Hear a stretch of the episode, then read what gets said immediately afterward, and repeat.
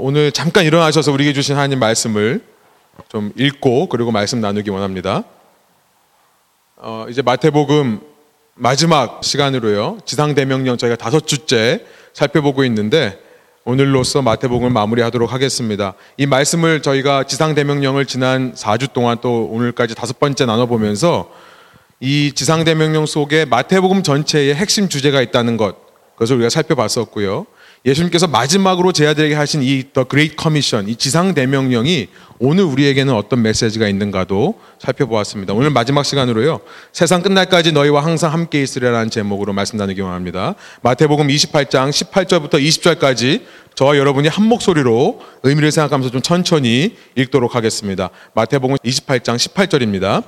예수께서 나와 말씀하여 이르시되 하늘과 땅의 모든 권세를 내게 주셨으니 그러므로 너희는 가서 모든 민족을 제자로 삼아 아버지와 아들과 성령의 이름으로 세례를 베풀고 내가 너희에게 분부한 모든 것을 가르쳐 지키게 하라.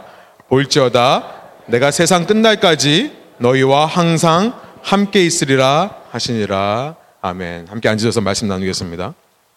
어, 여러분 진짜와 가짜를 구별하는 방법이 있을까요?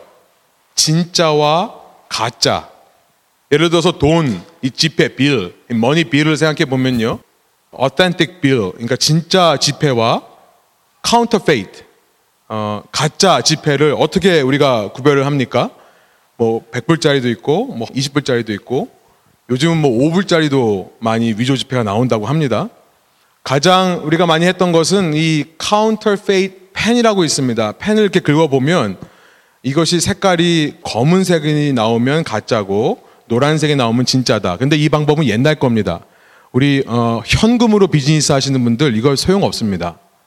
지금은요 counterfeit technology가 많이 발전해서 이거를 그었을 때 똑같이 노란색이 나오는 걸 쓴다고 합니다.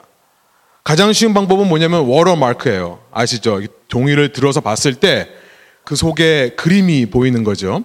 그 그림은 겉표지에 있는 사람의 얼굴과 똑같은 그림이 나와야 진짜입니다. 아, 가끔 가다가 가짜로 나오는 경우도 많이 있다고 합니다. 만들다 보니까요. 그런데 그 외에도 뭐 글자를 살펴보면 20불짜리 경우 토니 달러 빌 같은 경우 20이라고 써있는 숫자가 각도에 따라서 색깔이 변합니다. 그럼 진짜입니다. 또 이 지폐를 만져보면요. 이 잉크가 약간 이렇게 우두두두 튀어나와 있습니다. 이게 이렇게 flat하면은 가짜입니다. 그래서 손가락을 만져보면 알 수 있죠. 그런데 가장 확실한 것은 뭐냐면 security thread라는 게 있어요. 보안줄. 이것은 그냥 눈에는 안 보이는데요. 강한 빛, 혹 특별히 UV light 있잖아요. 파란색 불빛에 비춰보면 그 직선으로 된 선이 나옵니다. 20불짜리에는 왼쪽에 초록색으로 나옵니다. 100불짜리 같은 경우에는 중앙에서 약간 오른쪽에 핑크색으로 나옵니다. 그래서 그런 것으로 우리가 구별하는 게 가장 확실합니다. 여러분 자영업 하시는 분들은 제가 찾아보니까 아마존에 이게 나오더라고요. UV 테스트가 이게 펜 모양으로 생겨서요. 예, 아마존 가서 검색해 보시면 펜 모양으로 이렇게 누르면은 이게 파란 불빛이 나와서 이게 비춰 보면 줄이 드러나는 그런 기계가 싼 값에 구입할 수 있습니다. 예, 목회자가 별 얘기를 다 하죠. 네. 돈은 그렇다 쳐도요. 돈은 우리가 너무나 많은 가짜들이 있으니까요. 이렇게 여러 가지 security measure가 있어 가지고 돈을 가짜인지 진짜인지 판별하는 것은 상당히 쉽습니다. 그런데 일반 물건들은 우리가 진짜 가짜를 어떻게 구별할까요? 일반 물건들이요. 제가 아내가 하지 말라고 자꾸 그러는 얘기인데 일부 때도 했는데 예. 참 철없던 저희 부부가 12년 전에 신혼여행 갔을 때 이야기를 좀 드리려고 합니다. 여러분 그냥 제가 철없을 때 이야기니까요. 목회자가 어떻게 저럴 수가 있는가 이렇게 생각하지 마시고 그때는 제가 그냥 청년이었습니다. 목회자 아니었고요. 지금의 모습과는 좀 다릅니다. 이해해 주시기 바랍니다. 신혼여행 갔는데 그 지역에 이제 큰 유명한 호텔이 있었는데 거기를 이제 저희가 놀러 가봤어요. 이 얼마나 유명한 호텔인가. 근데 그 안에 이렇게 여러 가지 시설들이 되어 있는데 그 호텔에서 운영하는 쇼핑 빌리지가 하나 있더라고요. 근데 저희가 아무리 돌아다녀 봐도 어, 너무 재미가 없어요. 전부 이 명품이라고 하는 아주 비싼 가게들만 있는 겁니다. 그래서 어, 정말 갈 데가 없어가지고 제가 이제 아내한테 뭘 했냐면 그때 당시 아내한테 가방이 하나 있었는데 그 LV, LV라고 돼 있는 예 뭔지 아시죠? LV라고 써 있는 가방이 있었는데요. 이것이 어디서부터 온 거냐면 뉴욕 맨하탄에 있는 차이나타운의 출신 가방입니다. 지나가다가 저희가 그때 러기지를 사려고 차이나타운을 구경하다가 아내가 어떤 가방이 하나 이렇게 있으면 좋겠다 생각했는데 사이즈가 딱 맞는 것이 길거리에 걸려 있길래 제가 하나 사줬던 그 가방입니다. 그래서 제가 아내한테 뭐라고 했냐면 재밌는 생각이 든 거예요. 이 가방 메고 한번 그 LV store에 한번 들어가 보자. 이 사람들이 이걸 알아보나 한번 보자. 그래서 진짜 들어갔던 경험이 있습니다. 들어갔더니 오 welcome to 뭐 LV 이렇게 말하죠. 뭐 라스베가스 뭐 이런 식으로. 어, welcome to 하더니 그 직원이요. 저희한테 인사하더니 갑자기 눈이 제 아내 가방으로 향하더라고요. 그러더니요. 그다음부터는 저희를 따라다니면서 계속 쳐다보는 겁니다. 이게 진짜인지 가짜인지를 보려고 하는 건지. 그 점원만 그런 게 아니라 다른 점원들도 그래요. 그래서 저희가 한 바퀴 그냥 쑥 들고 그냥 무안에서 나왔던 그런 기억이 있습니다. 네, 죄송합니다. 저희 부족한 모습입니다. 진짜 가짜라는 생각이 들 때 저는 그 이미지가 떠올라요. 얼마나 창피했는지요. 나오면서 혹시 알아본 건 아닌가. 여러분 눈으로 봤을 때 정말 그럴듯한 것들이 있습니다. 정말 진짜 같은 것들이 있어요. 뭐 A급, B급이 있다면서요. A 중에서 뭐 A, triple A급이 있다면서요. 정말 보면 진짜와 똑같습니다. 제가 인터넷에 찾아보니까 요즘은 그 명품 가방들을 똑같이 만들어서 심지어 포장지까지 똑같이 만들어서요. 그걸 갖다가 어떤 사람이 실제 store에 갖다 줬더니 그 점원들도 구별을 못 하더라. 그런 얘기가 있더라고요. 너무 똑같이 만들어서요. 그 LV라고 하는 것은 제가 나중에 알았는데 이거 가죽을 이렇게 통으로 만들기 때문에 이쪽에는 무늬가 똑바로 있고 반대쪽에는 거꾸로 있어야 된대요. 저희 거는 다 앞뒤가 똑같거든요, 무늬가. 예, 그런 이렇게 통가죽으로 만들기 때문에 그런 얘기도 들었습니다.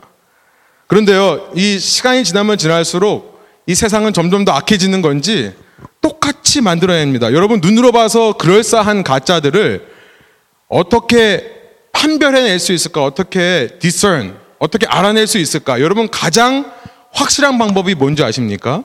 여러 가지 방법이 있겠습니다만 가장 확실한 방법은 뭐냐면 진짜들이 있는 곳에 가면 안다. 저는 그걸 배웠습니다, 그날. 진짜들이 있는 곳에 가면 가짜가 확 드러나더라.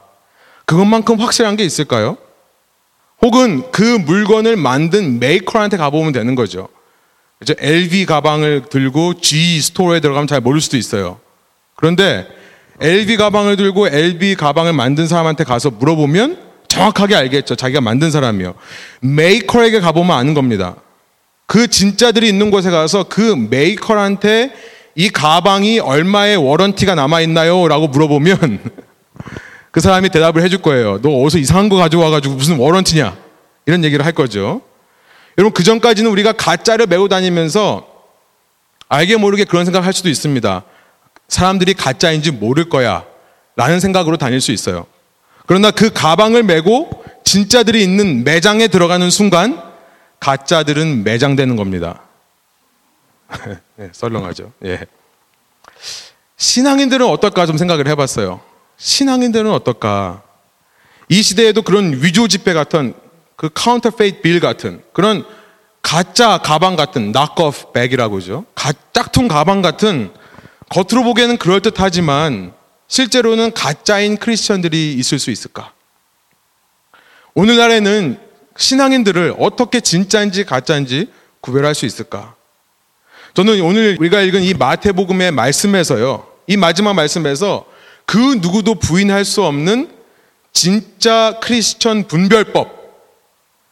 How to tell authentic Christians from knock-off Christians. 어떻게 진짜 크리스천들을 가짜 크리스천들로부터 구별하는가에 대한 확실한 방법이 이 말씀 안에 담겨 있다고 생각을 합니다. 그것은 뭐냐면 진짜 앞에 서는 겁니다. 진짜 앞에 서는 거예요. 그리고 그 진짜에게 물어보는 겁니다. 워런티 서비스를 받을 수 있습니까? 무슨 말씀 드리는 거냐면 크리스천들에 있어서 가장 진짜이신 분은 예수님이죠. 예수님 앞에 서면 안다는 겁니다. 예수님 앞에 서고요. 그 예수님으로부터 우리가 워런티 서비스를 받을 수 있는가? 다른 말로 말해서 그 예수님이 우리와 함께 하실 수 있는가를 살펴보면 안다는 겁니다. 그 예수님께서 나와 함께 하실 수 있는 건가, 없는 건가. 이걸 보면 진짜 신앙인인가 아닌가가 드러날 수 있다는 겁니다. 여러분, 기독교 신앙이라는 것은 단순히 어떤 외적인 행동에 있지 않습니다. 우리가 마태복음을 지난 몇 년 동안 처음부터 끝까지 살펴보면서 이 메시지 속에서 계속해서 반복해서 우리에게 말씀하셨던 것이 무엇이었습니까? 기독교에서 말하는 신앙, 성경에서 말하는 참 신앙이라는 것은 소위 종교 생활을 말하는 것이 아니다. 종교에서 원하는 말을 한다고 해서, 종교에서 원하는 행동들을 한다고 해서, 종교에서 요구하는 어떤 반응과 태도를 보인다고 해서 참 신앙이 있는 것은 아니다. 마태복음이 계속해서 그 말씀을 해왔습니다. 한 발자국 더 나아가서 아무리 지식적으로 많이 안다고 해서 어떤 단편적인 어떤 제한적인 경험을 했다고 해서 참 신앙인이 아니라는 겁니다. 여러분 기독교 신앙인이라는 것은 기독교 신앙이라는 것은 지난 시간 저희가 말씀 나눈 대로요. 삼위일체 하나님과의 완전한 연합과 교제가 있는 것이 참 신앙인 줄로 믿습니다. 그 완벽하고도 충만한 관계 속으로 들어가는 것이고요. 그 관계 속에서 하나님과 이웃들과 사랑의 관계를 누리는 것이 참 신앙인 것입니다. 결국 이것을 한마디로 말하면 예수님의 임재를 느끼는 겁니다. 내 삶에 예수님의 임재를 느끼는 거예요. 이런 것이 신앙생활이고 이렇게 내 삶에서 예수님의 임재를 느끼는 사람이라야 참 신앙인, authentic Christian, 진짜 신앙인이라고 할 수 있는 겁니다. 여러분 우리가 세상에 나아가서 나는 예수 믿는 사람이야 라고 말하면서 가장 많이 말하는 것이 뭡니까? 나 어느 교회 다녀. 여러분 그런데 이것이 참 편합니다. 어느 교회 다닌다고 하는 말이 편해요. 그런데 사실은요. 내가 어느 교회를 다닌다, 내가 어느 공동체에 소속되어 있다, 이거 가지고 우리가 참 신앙인인가 아닌가를 말할 수는 없습니다. 내 삶에서 여러분이 정말로 누군가를 이 공동체로 이끌기를 원하신다면요. 이걸 나눠주세요. 내 삶에서 내가 언제 예수님을 체험하는가? 내가 언제 예수님의 임재를 느끼는가? 이것이 키고 이것이 핵심이라는 것입니다. 교회 와서 내가 무슨 일을 하고 내가 어떤 봉사를 하는가? 여러분 이것이 신앙의 척도가 되면 ruler, standard가 되면 안 됩니다. 이곳에 나와서만이 아니라 이곳을 떠나 여러분이 여러분의 삶에서 어느 곳에 가서 무슨 일을 하든지 간에 예수님의 임재를 알아차릴 수 있다면 그 예수님의 동행을 체험하는 사람이라면 여러분은 참 크리스천이 맞는 겁니다. 마태복음 바로 이 내용으로 가득한 책이에요. 천국이란 무엇입니까? 우리가 생각하는 대로 천국이란 죽음 이후에 가는 세계가 아니라는 것을 말합니다. 이 땅을 초월해서 하늘에 이루어지는 나라, 이것이 천국이 아니었습니다. 마태복음에서 말하는 천국이란 무엇입니까? 하늘 통치, kingdom of heaven. 하늘의 통치가 이 땅에 이루어지는 것, 내 삶에 이루어지는 것. 그것은 바로 예수님의 이 땅으로 오신 임재를 통해 이루어지는 것이 천국이라는 것을 이 마태복음이 이야기하는 겁니다. 여러분 이 마태복음이란 책은요. 그 핵심 메시지를 한마디로 말하라 그러면 It starts with the presence of Jesus. 예수님의 임재로부터 시작해서 ends with the presence of Jesus. 예수님의 임재로 끝나는 책이 마태복음인 것입니다. 그래서 마태복음의 처음과 끝을 보면요. 예수님의 임재에 대해 말하고 있습니다. 유대인들이 너무나 즐겨 쓰던 인클루지오라고 하는 수미 상관법, 말하자면 샌드위치 구조입니다. 앞에서 시작할 때 한 얘기를 하고 똑같은 얘기를 끝날 때 한다면 유대인들은 이해하는 겁니다. 이 모든 내용이 한마디로 이 겉에 나와 있는 반복되어 있는 앞뒤로 반복되어 있는 이 메시지로 요약이 되는 겁니다. 여러분 마태복음 시작을 하면서 어떤 말씀을 했었습니까? 마태복음 1장 20절부터 23절에 이런 말씀이 있었습니다. 마태복음 1장으로 가보면요. 요셉이라고 하는 사람이 자기와 정혼한 그러니까 인게이지 한 사람 아직 결혼하지는 않았지만 결혼하기로 서약한 그 마리아라는 여인이 임신한 사실을 깨닫고 그 일을 생각할 때 있었던 일입니다. 마태복음 1장 20절이에요. 이 일을 생각할 때에 주의 사자가 현몽하여 꿈에서 말씀하여 이르되 다윗의 자손 요셉아 내 아내 마리아 데려오기를 무서워하지 말라 그에게 잉태된 자는 성령으로 된 것이라 아들을 낳으리니 이름을 예수라 하라 이는 그가 자기 백성을 그들의 죄에서 구원할 자심이라 하니라 22절 이 모든 일이 된 것은 주께서 선지자로 하신 말씀을 이루려 하심이니 이르시되 우리 23절 한번 함께 읽어볼까요? 23절 보라 처녀가 잉태하여 아들을 낳을 것이요 그의 이름은 임마누엘이라 하리라 하셨으니 이를 번역한즉 하나님이 우리와 함께 계시다 함이라. 21절에서 아이를 낳으리니 이름을 예수라 할 거다. 근데 23절에서는 그 이름이 임마누엘이다라고 말씀합니다. God with us. 우리와 함께 계시는 하나님. 마태복음은 바로 이 메시지로 시작했던 것입니다. 이 땅에 하나님의 왕국이 임하는데 하나님의 통치가 하늘 통치가 임하는데 그것은 예수님께서 이 땅에 오시는 예수님의 임재로부터 시작됐다. 그것을 말씀하시면서 시작하는 거예요. 우리가 믿는 하나님은요, 세상을 잘 만들어 놓고 세상이 잘 돌아갈 수 있는 원리를 다 그 세상에 심어 놓은 다음에 알아서 잘 돌아가거라.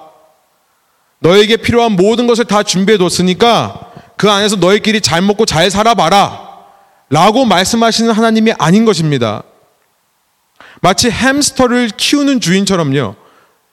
여러분 햄스터 키울 때 이렇게 케이지 안에 우리 안에 가둬놓죠. 새를 키우시는 분들 새장 안에 가둬놓죠. 우리가 하나님을 그런 분이라고 착각하는지도 모르겠습니다. 필요한 모든 것을 다 준비해 놓고 햄스터 집어넣은 다음에 문 닫고 야, 나는 밖에서 너희들 구경할 테니까 너희들은 그 안에서 잘 먹고 잘 살아봐. 우리가 믿는 하나님은 이런 하나님이 아닙니다. 이것을 가리켜서 데이즘이라고 하는 D-E-I-S-M 이신론이라고 하는 이단이라고 합니다.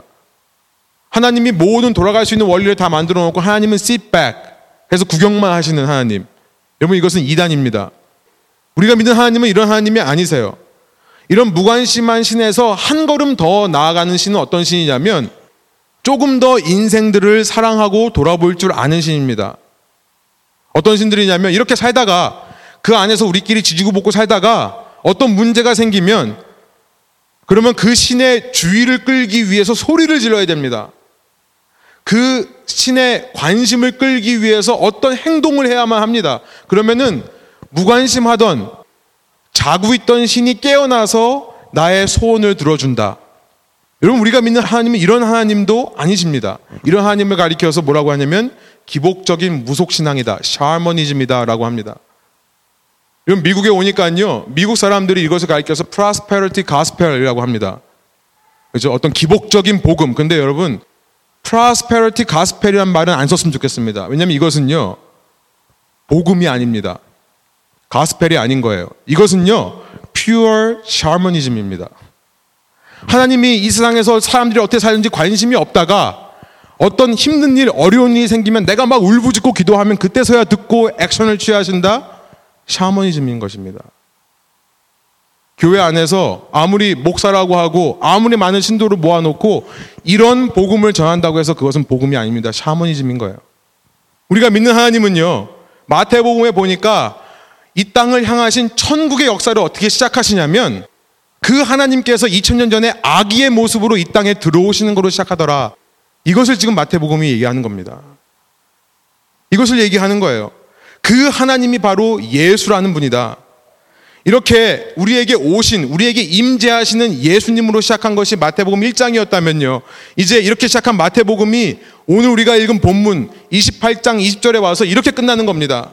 20절 후반절. 볼지어다 내가 세상 끝날까지 너희와 항상 함께 있으리라 하시니라. 앞뒤가 함께 있다. 예수님의 임재로 이루어진 겁니다. 이 마태복음 전체는 예수님의 임재에 대해 말하는 것이고 그걸 다른 말로 천국이라고 하는 겁니다. 여러분 20절에 보면요. 볼지어다라고 시작하고 있습니다. and behold. 볼지어다는 말에 여러분 주목하세요. 마태복음 나누면서 제가 한 번도 이 이야기를 안 했는데요. 마지막 시간에 하려고 아껴 두었습니다.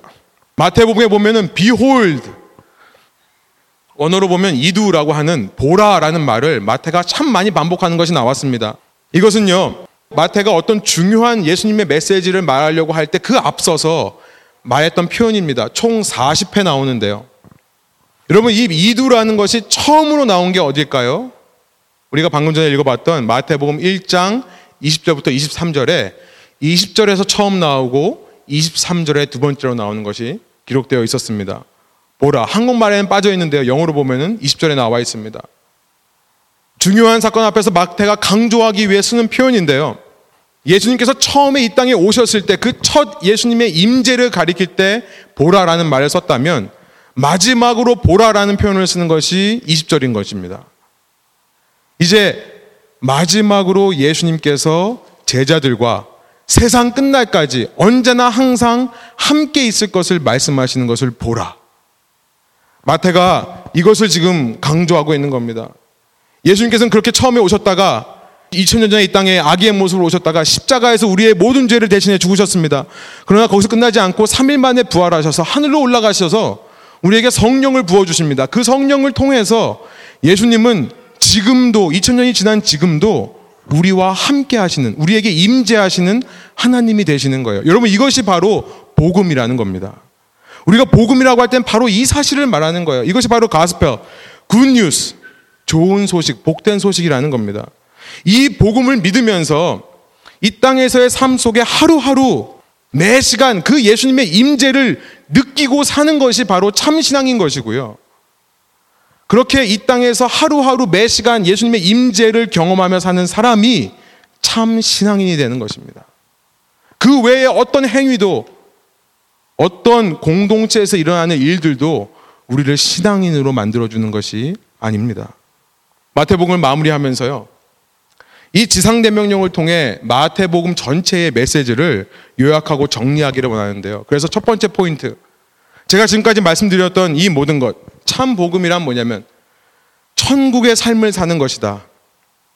참 복음을 산다는 것은 뭐냐면, 천국의 삶을 사는 것이고, 그 천국이란 이 땅에 이루어진 하늘 통치를 말하는 겁니다. 그리고 이것은 다른 말로 말하면 예수님의 임재를 의미하는 것이다. 다시 부탁드립니다. 여러분 어디 가셔서요? 나는 참 신앙이다. 나는 예수님을 믿는다라고 말하실 때 예수님의 임재를 말씀하시기 바랍니다. 여러분 문득 문득 여러분 삶을 사시면서도 내가 신앙인이 맞는가 점검하실 때 예수님의 임재를 느끼고 깨달으려 노력하시는 저와 여러분 되기를 원합니다. 예수님의 임재 없이는요. 우리의 모든 행위와 모든 말들은 공허한 것이고요. 이 공동체 안에도 예수님의 임재가 없다면 이 공동체는 아무 의미가 없어지는 것입니다. 참 복음이란 천국의 삶을 사는 것이고 그것은 예수님의 임재를 의미한다. 20절에 보니까요. 한국 번역으로는 이렇게 번역했습니다. 내가 세상 끝날까지 너희와 항상 함께 있으리라. 미래형, future tense로 번역을 했지만요. 원어로 보면 이것은 미래형이 아닙니다. 현재형으로 되어 있습니다. present tense예요. 영어로 보니까 정확합니다. I am with you. I am. I will be가 아니라 I am. 무슨 말씀입니까? 그리스의 현재형은요. 계속해서 끝나지 않고 진행하는 진행형의 의미가 있습니다. 프로그레시브예요. 그러니까 예수님은 이 말씀을 하시는 순간부터 먼 미래에 일어난 일이 아니라 이 순간부터 세상이 끝나는 날까지 제자들과 우리들과 함께 하시는 분이 된다는 것을 말씀해 주시는 거예요. 여러분 세상은 언젠가 끝납니다. 세상 끝은 반드시 있습니다. 우리가 세상이 영원할 것처럼 살면 안 됩니다. 그런데 그 세상 끝날까지는 예수님께서 우리와 늘 함께 해주신다라는 말씀을 해주시는 거예요. 여러분 예수님의 임재라고 할 때 여러분 가운데 혹시나 싶어서 말씀드리는 거지만 어떤 선입견이 있으신 분들도 있을지 모르겠어요. 어떤 편견, 스테레오타입. 어떤 사람들을 보면서 우리가 오해를 할 수 있습니다. 예수님께서 성령으로 우리에게 임하실 때 이상한 일들이 일어날 거다. 기적 같은 일들이 일어날 거다. 생각하시는 분들도 있을 것 같아요. 그런 일이 일어나지 않으니까 예수님께서 나에게 임재하시는 것을 못 느끼겠다 하는 사람들이 은근히 많은 것 같습니다. 제가 중고등부를 사역하면서 중고등부 아이들한테 계속해서 말했던 게 뭐냐면 이 아이들은요 체험을 하고 싶어 해요. 요즘 젊은 세대일수록 그렇죠. 항상 그런 얘기 듣고 자랐어요. 이 아이들은요, 느끼는 게 제일 좋은 겁니다. 그러니까 모든 게 다 쿨이에요. 그죠? 모든 게 다 펀입니다. 무슨 얘기를 할 때 모든 걸다 oh, it's cool.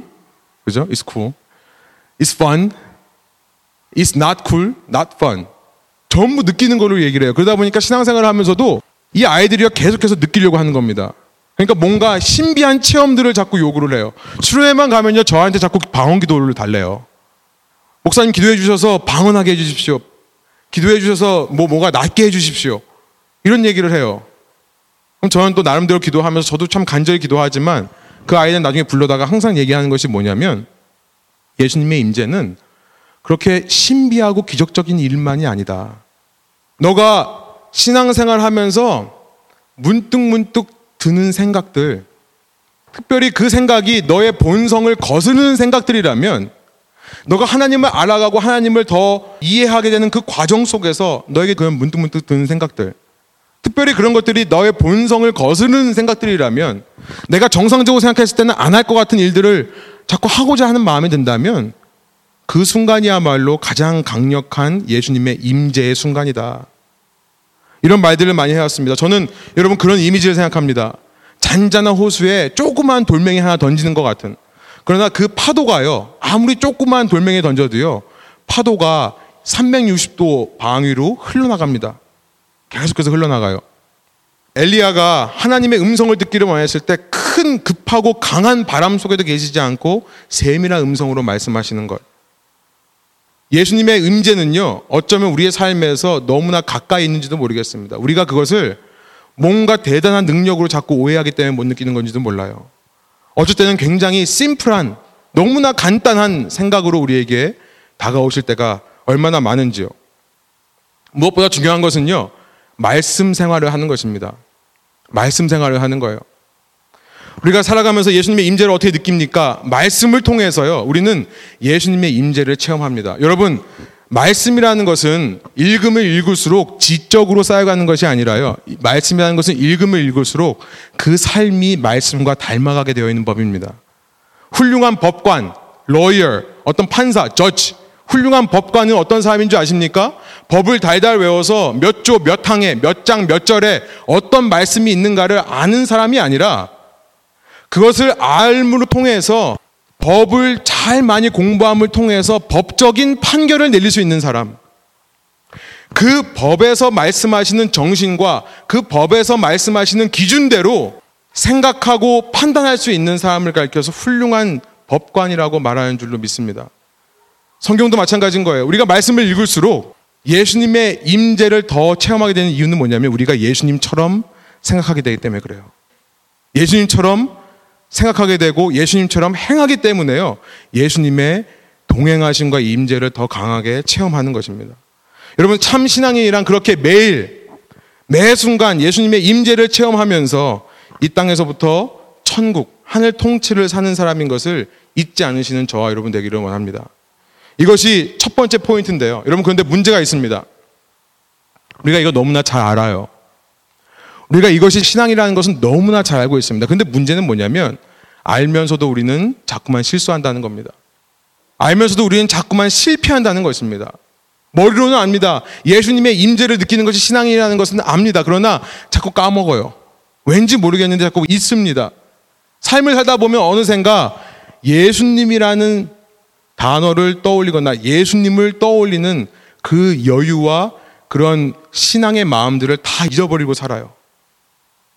한 주간 동안 정말 성경책 한 번 안 피고도 정신없이 한 주가 지나가 버리는 것이 우리의 삶입니다.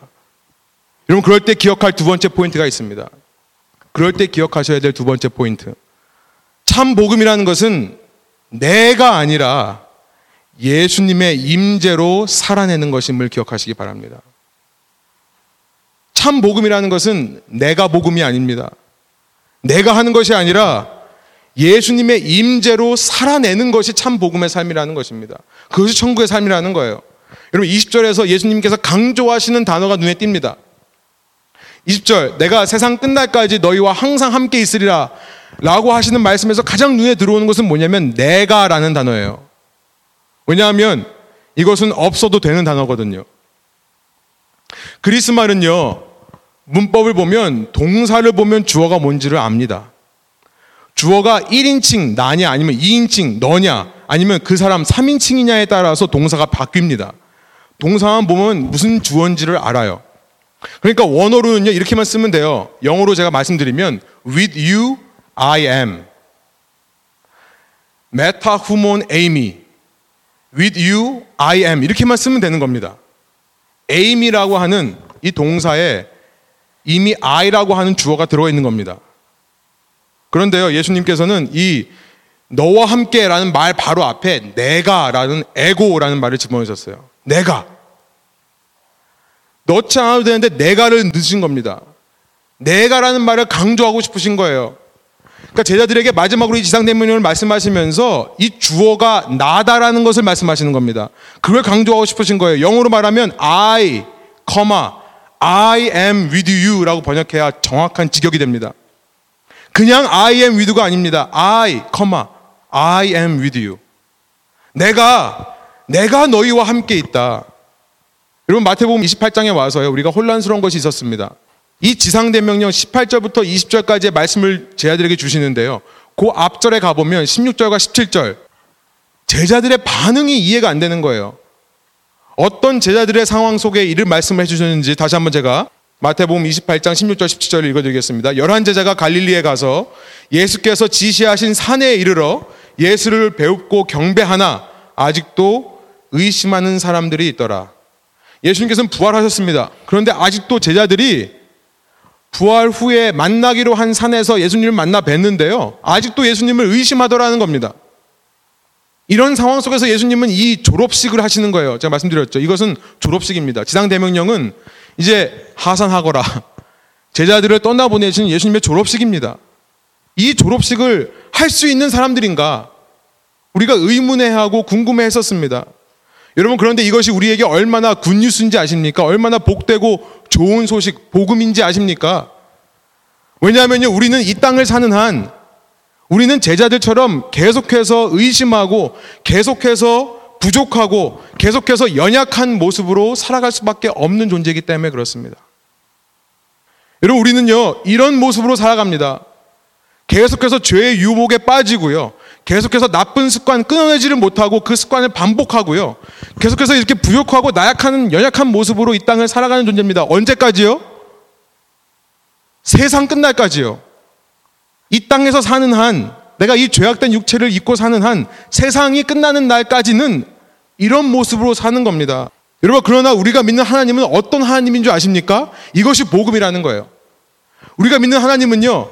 이 세상 이후에 그래 너희가 이때는 참 고난을 겪지만 어려운 일도 당하지만 그래서 실수하고 넘어지기도 하지만 요 시간 이후에 세상 이후에 너희가 더 이상 죄 짓지 않는 육체로 부활할 때 새로운 육체를 입을 때 더 이상 너에게 유혹이 없고 고난이 없고 시련이 없을 때 그렇게 깨끗한 옷을 입은 신부처럼 될 때 너희가 나의 신부가 되기에 조금도 부족함 없는 모습으로 될 때 그때 내가 너희와 함께 해주겠다 라고 말씀하시는 하나님이 아니라는 겁니다. 언제요? 내가 너희와 함께 있는데 언제까지 그렇다고요? 세상 끝날까지요. 여러분 이 세상 끝날까지라는 말을 한번 깊이 생각해 보십시오. 얼마나 놀라운 말입니까? 얼마나 놀라운 말이에요. Here and now. 지금 여기. 아직도 우리가 죄의 유혹 가운데 있고 아직도 성령께 완전히 순종하지 못하고 주님께 완전히 복종하지 못하는 모습으로 살아갈 때에도 그런 모습으로 이 땅을 살아가지만요. 이 세상이 끝나는 때까지 우리와 함께 해 주시겠다. 그럼 우리를 당신의 신부로 인정해 주시겠다 말하시는 하나님이신 겁니다. 여러분, 이 성경이 쓰일 때 그 당시 그리스 로마 문화권뿐만 아니라요. 오늘 우리가 살고 있는 이 시대에도요. 여러분, 사람들이 만들어낸 철학, 사람들이 만들어낸 종교 속에서는요. 하나같이 신의 영역과 인간의 영역을 분리합니다. 신의 영역과 인간의 영역이 겹칠 수 없습니다.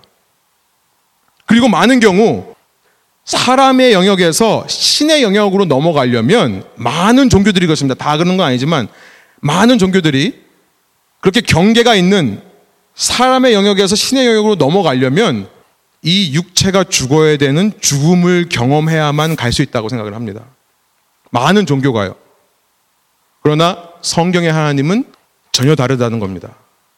전혀 달라요. 신이 진흙탕 같은 그렇게 죄와 악으로 오염되어 있는 진흙탕 같은 이 인간 세계로 뛰어드신다는 겁니다. 이것을 말씀하시는 것이 기독교 신앙이에요. 하나님의 말씀입니다.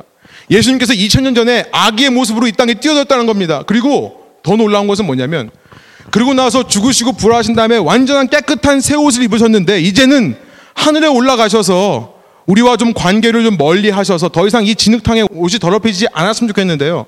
아니요. 그 부활하신 육체, 새로워진 육체를 입은 예수님께서요, 이 진흙탕 속에 이 진흙탕이 끝나는 날까지 함께 하신다는 거예요.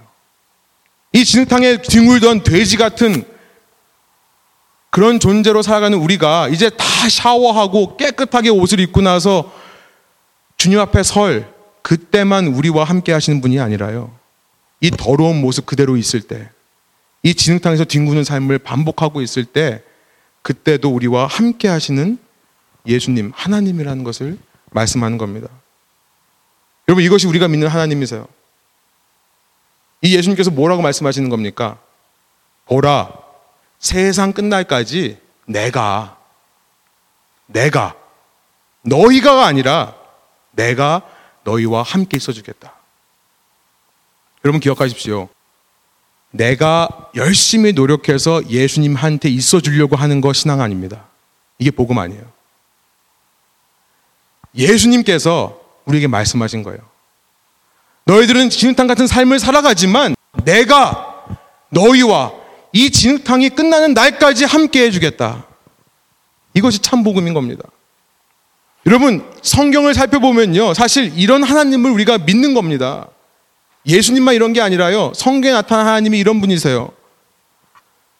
성경을 살펴보면 하나님께서 사용하시는 분들을 어떤 상황 가운데서 어떤 조건 가운데서 사용하시는가를 보세요. 하나님께서 사용하시는 사람은요, 그렇게 우리가 생각하는 것처럼 성인 군자들이 아닙니다. 위대한 사람, 정말 우리는 흉내낼 수도 없는, 우리와는 완전히 질이 다른 그런 사람들이 아닌 거예요.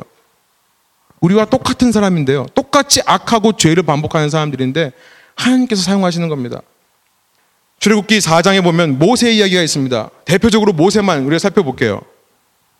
출애굽기 4장에 하나님께서 모세에게 나타나셔서 모세로 하여금 가서 이집트의 왕 페로에게 전해라. 내 백성을 나가게 해달라고. 그런데요, 이 말씀을 들은 모세가 뭐라고 말을 하냐면요. 주님께서 그렇게 말씀을 주시니까 내가 가서 말을 하려고 했는데 가만 보니까 주님께서 나를 부르셔놓고는 내 삶에 변한 게 하나도 없네요. 내가 잘 말을 못 하거든요. 근데 그런 말씀을 하게 하려면 나를 말 잘하는 사람으로 좀 만들어 주든지 그러고 나서 이 일을 하라고 하시든지 이런 마음으로 모세가 얘기하는 겁니다. 출애굽기 4장 10절이에요. 모세가 여호와께 아뢰되 오 주여 나는 본래 말을 잘하지 못하는 자니이다. 주께서 주의 종에게 명령하신 후에도 역시 그러하니 출애굽기 3장에서 불러 주셨으면 4장쯤 오면 좀 업그레이드 되고 좀 달라진 모습으로 바꿔주시든지 그러면 내가 가겠지만 뭐라고 말합니까? 나는 입이 아직도 뻣뻣하고 혀가 둔한 자니이다. 11절 하나님께서 말씀하십니다. 여호와께서 그에게 이르시되 누가 사람의 입을 지었느냐? 누가 말 못하는 자나 못 듣는 자나 눈 밝은 자나 맹인이 되게 하느냐 나 여호와가 아니냐 그러면서 12절 이렇게 말씀하세요 이제 가라 내가 내 입과 함께 있어서 내가 내 입과 함께 있어서 할 말을 가르쳐 주겠다 하나님께서요 말 못하고 입이 굳고 혀가 뻣뻣한 모세 같은 사람을 들어 쓰시는데요 그냥 너 혼자 가서 내가 명령했으니까 너 가서 알아서 해라고 하는 게 아니라 그런 연약함 때문에 하나님께서 함께 해주시겠다 약속하는 장면입니다. 함께 하겠다는 거예요. 모세만 그럽니까? 여호수아도 마찬가지예요. 여호수아 1장에 가보면요. 이제 모세가 죽고 여호수아가 백성의 지도자가 되는데 여러분 1대 지도자가 그렇게 유명한 능력 있는 사람이었습니다. 바위를 치면 막 물이 나오고 홍해를 가르던 사람이었어요. 그 사람을 이어서 지도자가 될 여호수아가 얼마나 마음이 위축되었을까요? 그래서 그런지 여호수아서 1장 5절부터 9절을 보면요. 하나님께서 계속 반복하면서 말씀하시는 것이 뭐냐면 세 번이나 반복하십니다. 뭐라고 말씀하시냐면 여호수아야 강하고 담대해라. 강하고 담대해라. 강하고 담대해라. 얼마나 여호수아가 강하고 담대하지 못했으면 이런 말씀을 반복하시겠습니까? 그러면서 9절에 이런 말씀을 하세요. 내가 내게 명령한 것이 아니냐. 다른 사람이 말한 게 아니냐. 내가 너한테 말한 게 아니냐. 강하고 담대하라. 두려워하지 말며 놀라지 말라. 내가 어디로 가든지 내 하나님 여호와가 너와 함께 하느니라. 여러분 우리가 수련회 때 살펴봤지만 다윗도 마찬가지죠. 다윗도 마찬가지면 성경의 인물들이 마찬가지입니다. 선지서를 보면요. 이사야나 예레미야나 똑같습니다. 그 유명한 이사야 예레미야를 부르실 때도 똑같이 하는 말들이 있어요. 나는 화로다 망하게 되었습니다. 나는 아이 같아서 말을 못합니다. 하는 선지자들을 데려다가 내가 너와 함께 해주니까 내가 너와 임재해 주니까 걱정하지 말라는 말씀으로 부르시는 장면들이 나와요. 여러분 복음서에 나오면요. 복음서에 나오면 예수님께서 제자들을 향해 오실 때 가장 먼저 말씀하신 것, 또 가장 많이 말씀하신 것이 뭔지 아십니까? 예수님께서 제자들을 찾아오시면서 하신 가장 많이 하신 말씀이 뭔지 아세요? Do not be afraid. 두려워하지 말라. 두려워하지 말라. Do not be afraid. 얼마나 제 아들이 두려워하고 무서워했으면 그런 말씀을 하시겠습니까? 그래서 사도 바울은요 고린도전서에서 이렇게 말씀하는 겁니다. 고린도전서 1장 26절입니다. 형제자매 여러분, 여러분이 부르심을 받을 때에 그 처지가 어떠하였는지 생각해 보십시오. 세 번역이에요. 여러분이 부르심을 받을 때에 여러분의 처지가 어땠는지 생각해 보십시오. 육신의 기준으로 보아서 지혜 있는 사람 많지 않았고 권력 있는 사람이 많지 않았고 가문이 훌륭한 사람이 많지 않았었습니다. 그런데 하나님께서는 지혜 있는 것을 부끄럽게 하시려고 세상의 어리석은 것들을 택하셨으며 강한 것들을 부끄럽게 하시려고 세상의 약한 것들을 택하셨습니다. 비천한 것과 멸시받는 것을 택하셨다. 라는 말씀을 하시면서 30절 이렇게 말씀하십니다. 그러나 여러분은 하나님의 자녀로서 그리스도 예수 안에 있습니다. In Christ Jesus. 예수님의 임재 속에 있다는 말씀을 하시는 거죠. 우리는 그렇게 비천하고 부족하고 모자란 존재가 맞습니다. 그러나 우리가 이 참 복음의 삶을 살아낼 수 있는 근거가 뭐라고요? 주님께서 우리와 함께 하시기 때문에 주님의 임재가 있기 때문에 그렇다는 거예요. 여러분 하나님께서 약자를 들어 쓰시기 기뻐하시는 하나님인 것이 얼마나 감사한지요. 이것이 우리에게 얼마나 복음이 되는 겁니까? 하나님은 낮은 자의 하나님이시고요. 그렇게 오후 5시에 늦게 일하러 나온 사람의 하나님이시고요. 나중된 자의 하나님이 되어 주시는 하나님. 여러분 이 하나님의 능력으로 우리가 참 복음을 살아갈 수 있다는 것을 여러분 잊지 마시기 바랍니다. 마지막 세 번째로요. 여러분 참 복음을 얘기하는 데 있어서 참 복음을 체험하는 것이 너무나 중요합니다. 다른 말로 말하면 우리가 예수님의 임재를 강하게 느끼는 것이 중요합니다. 그런데 여러분 우리가 할 수 있는 일들 중에 가장 예수님의 임재를 강하게 체험하는 일이 무엇인가? 오늘 본문은요. 우리에게 이런 말씀을 하시는 것 같습니다. 다른 때가 아니라 지상 명령대로 행할 때. 지상 명령대로 행할 때. 우리가 참 복음을 살기 원하고 정말 예수님의 임재를 느끼기 원한다면요. 그런 제자들은 주님의 명령에 순종할 수밖에 없다. 왜냐하면 그 지상 대명령 가서 제자 삼으라고 하는 이 명령을 주실 때 예수님께서 약속을 함께 주셨기 때문에 그렇습니다. 내가 세상 끝날까지 너희와 항상 함께 있겠다는 약속을 이때 주셨기 때문에 그런 거죠. 여러분 기억하십시오. 지상 대명령이라는 것은 명령입니다. 커맨드예요. 옵션이 아닙니다. 내가 봐서 시간 나면 하고 내가 봐서 조금 더 성숙되고 준비되면 하고 아니면 안 하고 내가 예수님을 따라가는 데 있어서 해도 되고 안 해도 되는 옵션이 아닙니다. 여러분 이것은 명령이에요. 우리를 부르신 이가, 우리를 창조하신 이가 우리에게 하신 명령입니다. 그런데 이 명령은 우리가 무조건 억지로 순종해야 되는 명령이 아니라요. 약속이 함께 따라오는 명령인 것입니다. 하나님께서 우리를 강압적으로 몰아붙이셔서 이 지상 대명령을 순종하라고 하시는 것이 아니라요. 이 명령을 하시면서 사실 명령만 하셔도 되는데요. 우리는 그런 명령에 순종할 수밖에 없는 존재들인데요. 그 존재들을 향해 한 가지 약속을 해주시는 겁니다. 이 명령은 너희가 꼭 지켜야 되는데, 그러나 기억해라. 이 명령은 한 가지 약속이 따라오는 거다. perks. 이 명령을 순종하는 데 있어서 보너스가 따라온다는 겁니다. perks. 휴가입니다. P-E-R-K-S. 뭡니까? 이 명령을 순종할 때 예수님의 임재가 우리에게 따라온다는 거예요. 여러분 신앙생활 하시면서 언제 가장 강한 예수님의 임재를 체험하셨습니까? 여러분의 삶을 좀 돌아보세요. 저는 저의 삶을 돌아보니까 저는 단연코 자신 있게 말씀드릴 수 있습니다. 시간이 많이 가서 다 말씀을 못 드리지만 저는 제 삶을 지난 한 주간 동안에 돌아보니까 저는 정말 자신 있게 말씀드릴 수 있는 것은 제 삶에서 하나님의 임재, 예수님의 임재가 가장 강력했던 순간은요. 내가 이 명령에 순종해서 가서 제자를 삼을 때더라고요. 가서 제자를 삼을 때입니다. 책상 앞에 모여서 신앙에 대해서 이야기하는 것, 여러분 물론 그때 예수님의 임재를 우리가 경험합니다. 물론 경험해요. 경험 안 하는 거 아닙니다. 우리가 성경을 읽고 연구하고 공부할 때 임재를 우리가 체험합니다. 찬양 드릴 때 예배의 감격을 느낄 때 혹은 지난주처럼 제가 수련회 가서 정말 하루 종일 사랑하는 지체들과 함께 시간을 보내고 함께 한 하나님을 높여드릴 때 그때 예수님의 임재를 체험합니다. 그러나 그 어느 때보다 친밀한 체험은 언제냐면 지상대명령에 순종하여 가서 제자 삼을 때라는 거예요. 가서요. 나에게 임한 예수님의 임재가 얼마나 소중하고 귀한 건지를 나누어 주는 겁니다. 그걸 보여줄 때. 여러분 두 번째 포인트 기억하십시오. 바로 전했던 포인트를 기억하십시오. 준비가 안 되어도 괜찮습니다.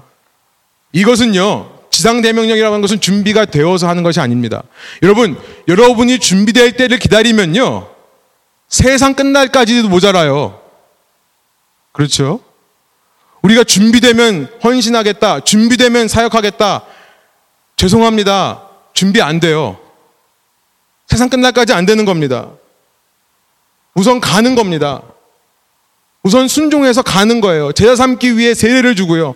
우리 삼위일체 하나님의 그 친밀한 연합의 교제가 얼마나 중요한 건지를 가르쳐 주고 보여주고요.